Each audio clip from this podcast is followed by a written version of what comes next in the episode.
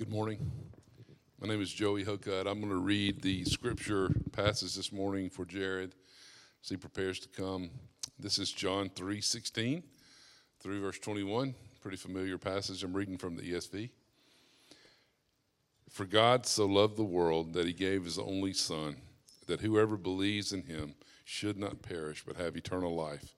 For God did not send his Son into the world to condemn the world but in order that the world might be saved through him. Whoever believes in him is not condemned, but whoever does not believe is condemned already, because he has not believed in the name of the only Son of God. And this is the judgment. The light has come into the world, and people loved the darkness rather than the light, because their works were evil. For everyone who does wicked things hates the light and does not come to the light, lest his works should be exposed. But whoever does what is true comes to the light, so that it may be clearly seen that his works have been carried out in God. This is the word of the Lord. Thanks be to God.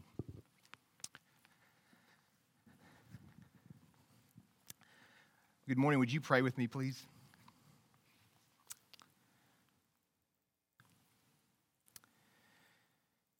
And now, O Lord, may the words of my mouth, the meditations of our heart be pleasing in your sight, O Lord, our rock and our Redeemer.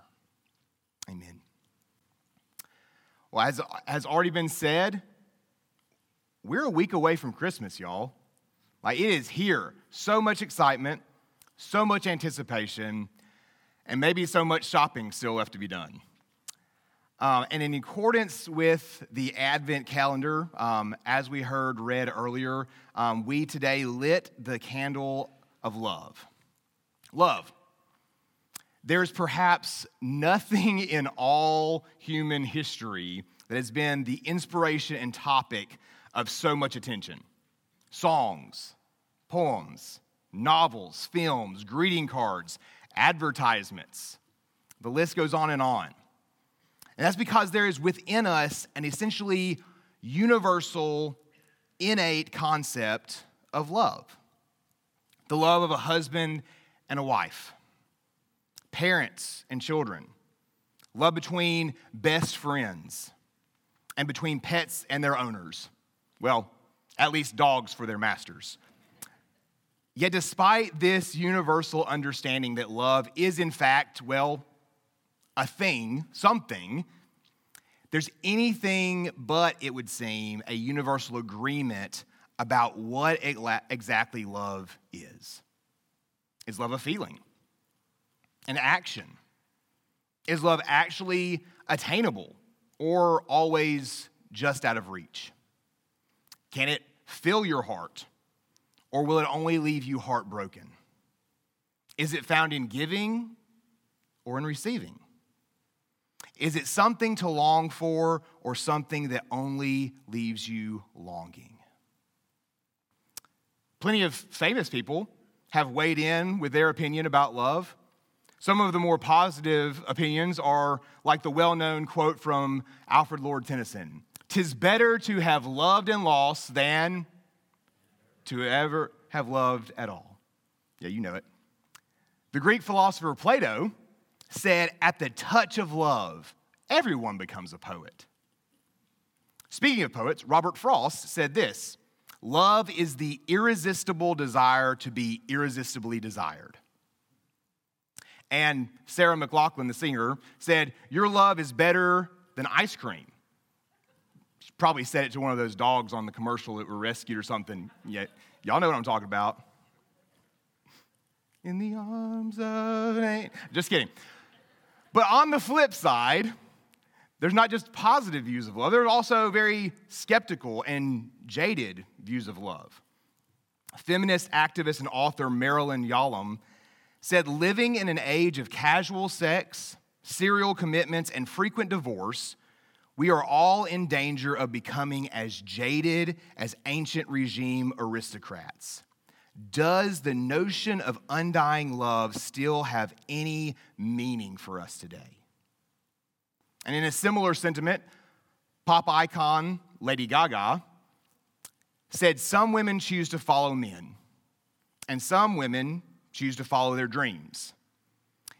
If you're wondering which way to go, remember your career will never wake up and tell you that it doesn't love you anymore. Such jaded, skeptical perspectives have undoubtedly led many people to believe that loving oneself is the answer for our innate longing for love. Huge celebrity Will Smith, he said, The central idea of love is not even a relationship commitment. The first thing is a personal commitment to be the best version of yourself, with or without that person that you're with. You have to every single day, mind, body, and spirit, wake up with a commitment to be better. And an anonymous source wrote this The self esteem and love you have for yourself is the only gift you need to give. It isn't a selfish act to love yourself hard. Only you can love yourself to the fullest because you understand why every aspect of your life has happened. So, who's right? Who's captured what love is? Our experiences undoubtedly tend to greatly affect our understanding of love. You may feel like you never have been loved, or you may fear that you never will be. You may be afraid of loving or of being loved. We all love the wrong things at times and desire love from the wrong places. And some of us simply feel unlovable. But if love is nothing more than just our feelings and experiences, how could anyone feel jaded about their experience of love? Love simply is what it is for you. Or is it? Is there true love that is available to anyone and everyone? The Bible makes an astounding claim God is love. And if this is true, then to know true love, we must know God. It means God is both the, the, definer and the definition of love. And our only hope of properly understanding and fully experiencing love is to know Him. And as at Christmas, we celebrate God giving the greatest gift of love the world has ever known. And what better place to consider this than the text that's before us today? Possibly the best known text in all of the New Testament, if not the entire Bible. John 3:16 and the verses following. Now let me be clear, an entire lifetime is far too short and insufficient to say all that could be said about God's love. And I'm not going to attempt to do that today. Um, as the marvelous hymn, The Love of God declares, could we with ink the ocean fill? And were the skies of parchment made. Were every stalk on earth a quill, and everyone a scribe by trade. To write the love of God above would drain the ocean dry, nor could the scroll contain the whole, though stretched from sky to sky. God's love is immeasurable, limitless, inexhaustible. So I'm not going to attempt to exhaust it today. But I do want us to focus in on three things that we see in these verses before us. The first of these things is this that God's love is a rescuing love. Verse 16 says, For God so loved the world that he gave his only Son, that whoever believes in him should not perish, but have eternal life. For God did not send his Son into the world to condemn the world, but in order that the world might be saved through him.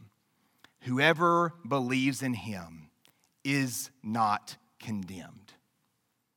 It's this time of year when perhaps the most people are thinking about Jesus, baby Jesus, born of the Virgin Mary, wrapped in swaddling clothes and lying in a manger.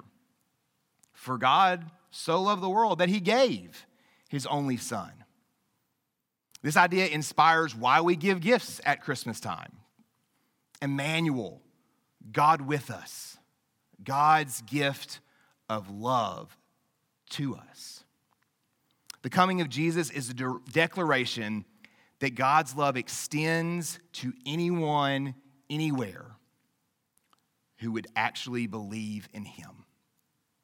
It's the dawn of redeeming grace that has dispersed the gloomy clouds of night and death's dark shadows has put to flight.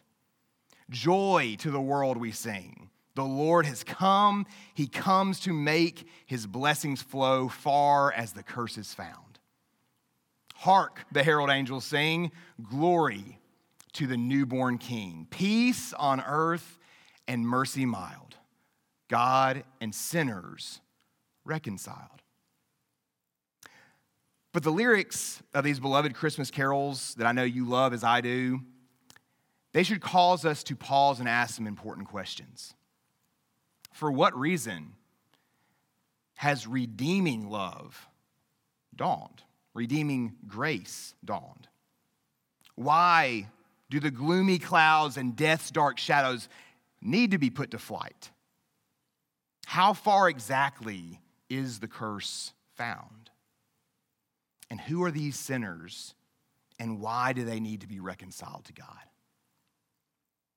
We might summarize by asking this Why did God give his only son? In the darkest time of year outside, there's a deeper darkness within, within each and every person. A darkness not of season, but of spirit darkness which destines all of humanity to perish, not just physically in this life, but spiritually for eternity. God did not love the world and give his son to affirm us as we are. If he had, we would surely all perish. God did not love the world and give his son to celebrate the world.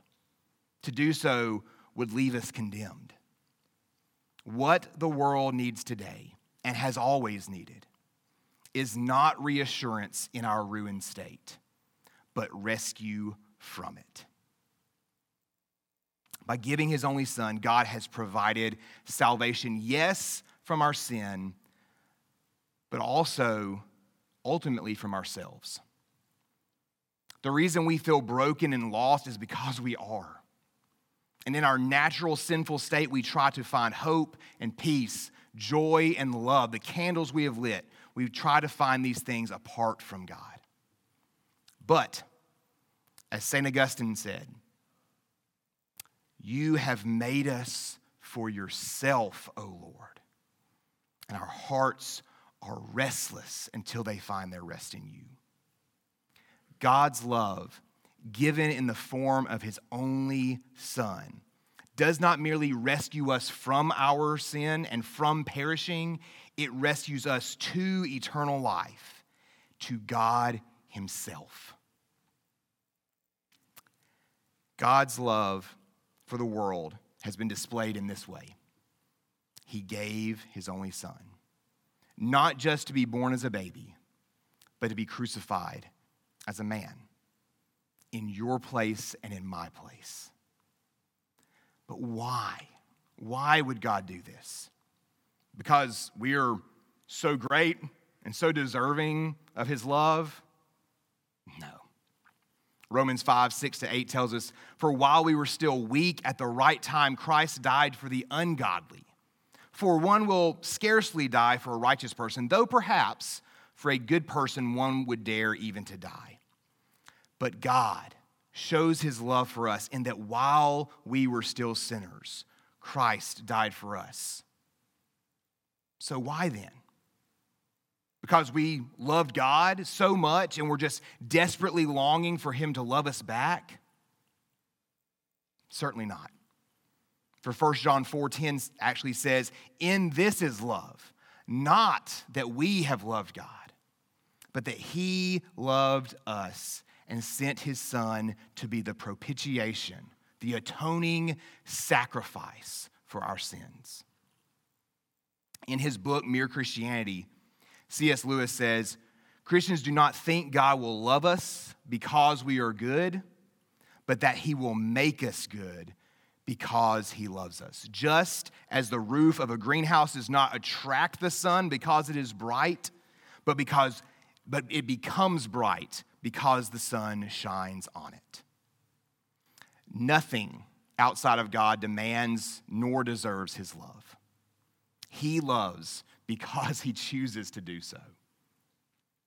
Like a spring continuously pouring forth cool, refreshing water, God's love flows down from his throne to revive our perishing souls. God's love is completely generated from within himself, from within who he is as the triune God. He is love himself. Love is his very nature. So, how could we ever hope to receive God's love? The reformers understood this. It is by grace alone, through faith alone. Whoever believes in him shall not perish, but have eternal life. Some may say, but you don't know who I am. The scripture's answer is believe. But you don't know what I have done. Believe. But, but you don't know what I've been through in my life. Believe. But I'm not a religious person. Believe. But what if I fail? You will. God knows you will. Believe in his son. If you confess with your mouth, Romans 10 9 says, that Jesus is Lord and believe in your heart that God raised him from the dead, you will be saved. Believe. God's love has not come to condemn, but to save, to rescue us.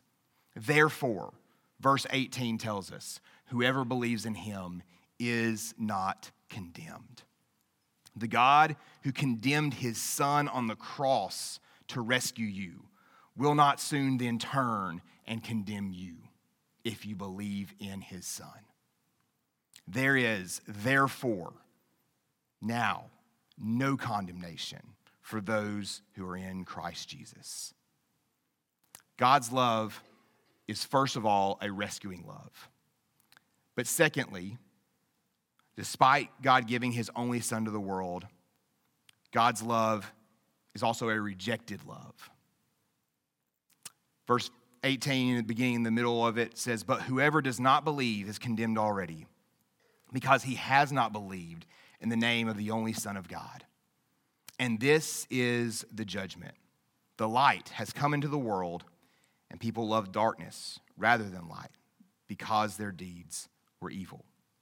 For everyone who does wicked things hates the light and does not come to the light, lest his work should be exposed. God's love does not condemn us. Our sin has already fully done that. There is no neutral status before God. We are not sinners because we sin, we sin because we are sinners. Ever since our first parents rejected God's love in the Garden of Eden, the entirety of the human race has inherited condemnation. We're blinded to our need for rescue, lost in a never ending cycle of being condemned in our sin, yet rejecting the salvation that has been provided. Some reject God's love because they refuse to believe God exists. Others reject God's love because of the suffering that they or others have experienced. They say things like, How could a loving God allow this diagnosis? How could a loving God permit so much poverty, death, and evil in the world? How could a loving God let my beloved family member die?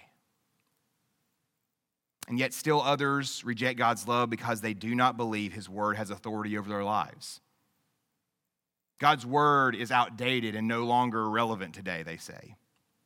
God's word has been corrupted through the years and can't be fully trusted. Or they ask, does God really have my best interest at heart?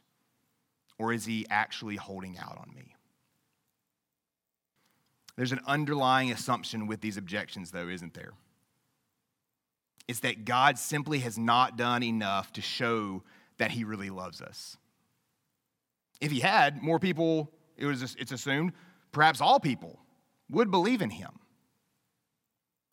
This perspective demands that God prove his love on people's own terms, as they choose, that it affirm them as they are.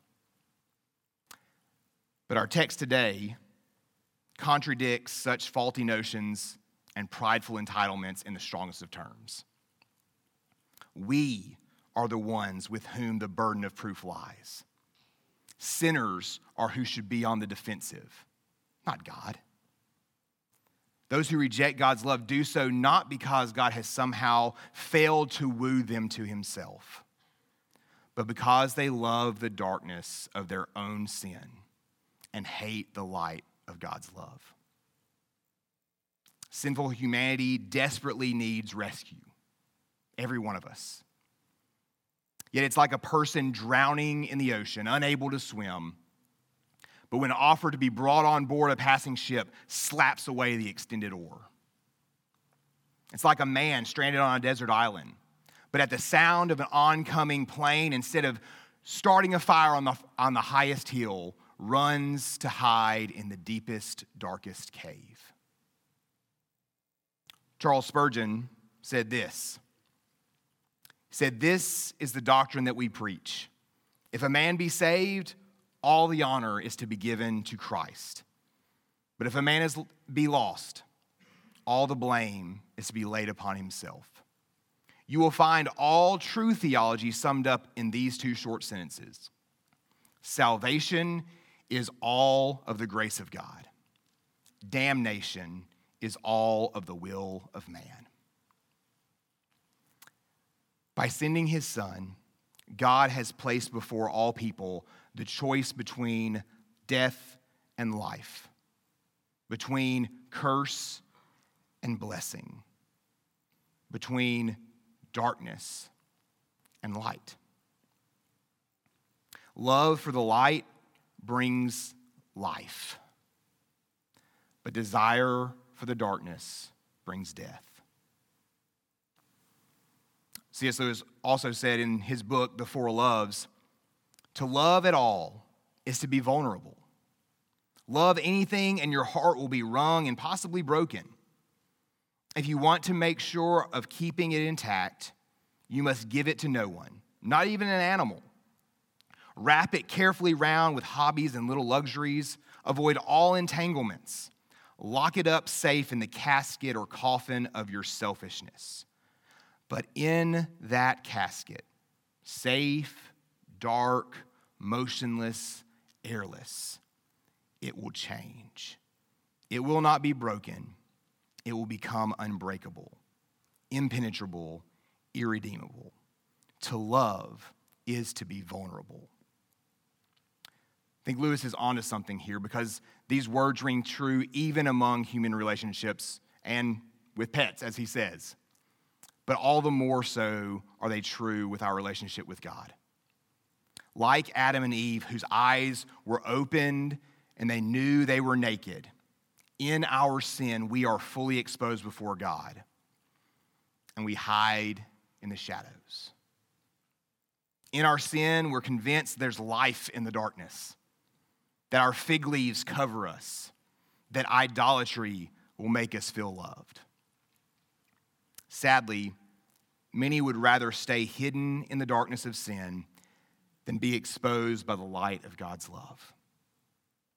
Isaiah was one who understood being exposed by God. When he exclaimed in Isaiah 6, verse 5, Woe to me, I am undone. There in the presence of the king. But it was that very exposure that he experienced where he heard the beautiful words in verse 7 Your guilt is taken away, and your sins atoned for.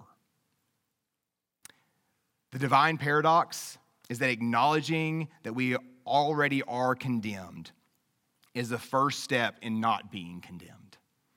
Our plea of guilty is necessary for our acquittal. Those who reject God's love have tragically decided the forbidden fruit is sweeter. And the condemnation is more comfortable. God's love is a rescuing love, but for many, it's a rejected love. But for all of humanity, God's love is thirdly and finally today a revealing love. It's a rescuing love, a rejected love, and a revealing love. Verse 21 says, But whoever does what is true comes to the light, so that it may be clearly seen that his works have been carried out in God.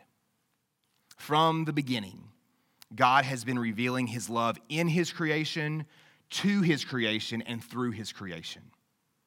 The intricate design and undeniable order of creation declares the love of its creator. But not only that, God has revealed his love specifically to humanity through his word recorded in Scripture, his law given through Moses, his word spoken through the prophets, writings like Psalms and Proverbs, the gospel accounts in the New Testament, and the epistles written to the church. But as we've seen and been considering today, the greatest way of all that God has revealed his love is through the sending of his son, the greatest gift ever given. The Word became flesh and dwelt among us, that we might see his glory, glory as of the only Son of the Father, full of grace and truth. God has most fully revealed who he is by sending his Son into the world.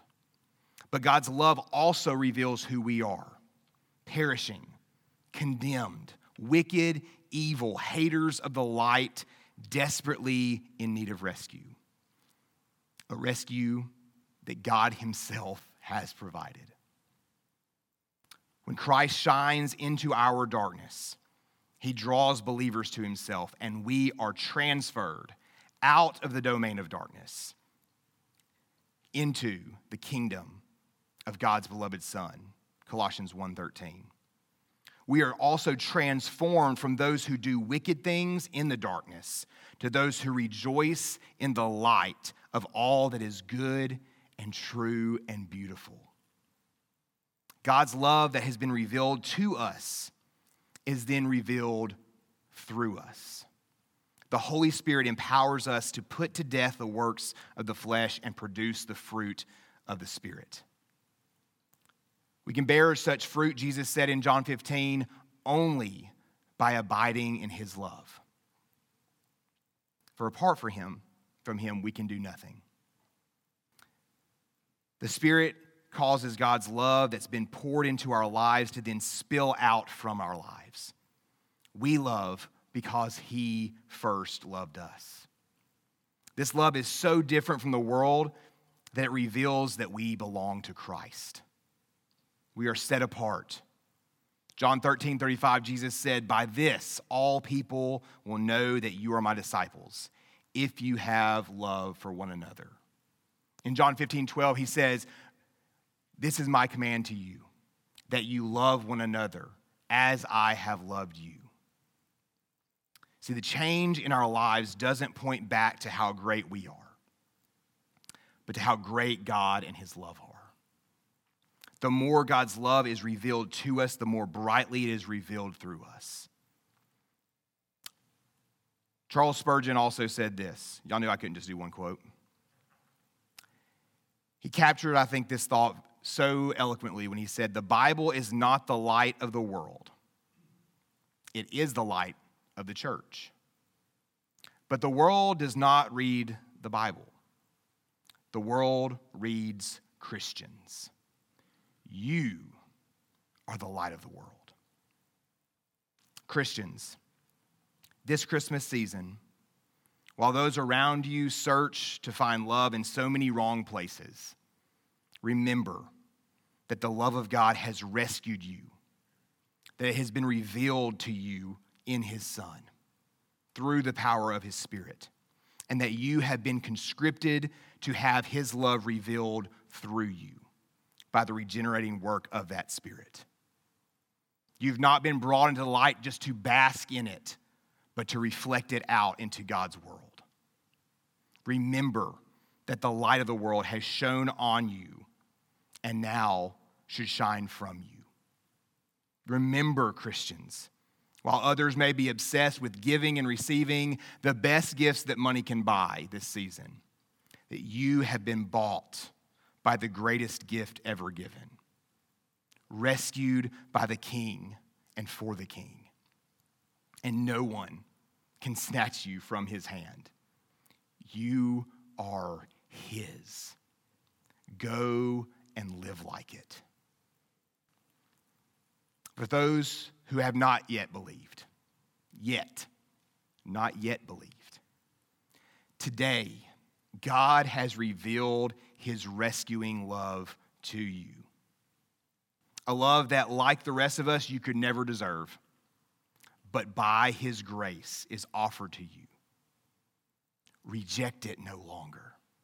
Believe in Christ today. Leave the darkness. Let go of your pride that condemns you. Loose your spiritual fig leaves and step into the light of God's redeeming love. For God so loved the world that he gave his only Son, that whoever believes in him should not perish, but have eternal life. And pray with me. Father, we acknowledge that we are completely unworthy of your love. And yet, through your love, received by faith, Lord, you have declared us of the greatest worth. Father, I pray that whoever is hearing my voice right now would know from your word, not from mine, that you have displayed your love for them. And God, I pray that you would give them eyes of faith today. God, for the rest of us who have believed, Lord, would you increase our faith? Lord, may we see the true reason that we celebrate, the reason for all the lights that light up the darkness this season. That is the light of your love that is light has lit up our lives. To you be the glory, and to us be all the good that you have offered us through your love. Amen.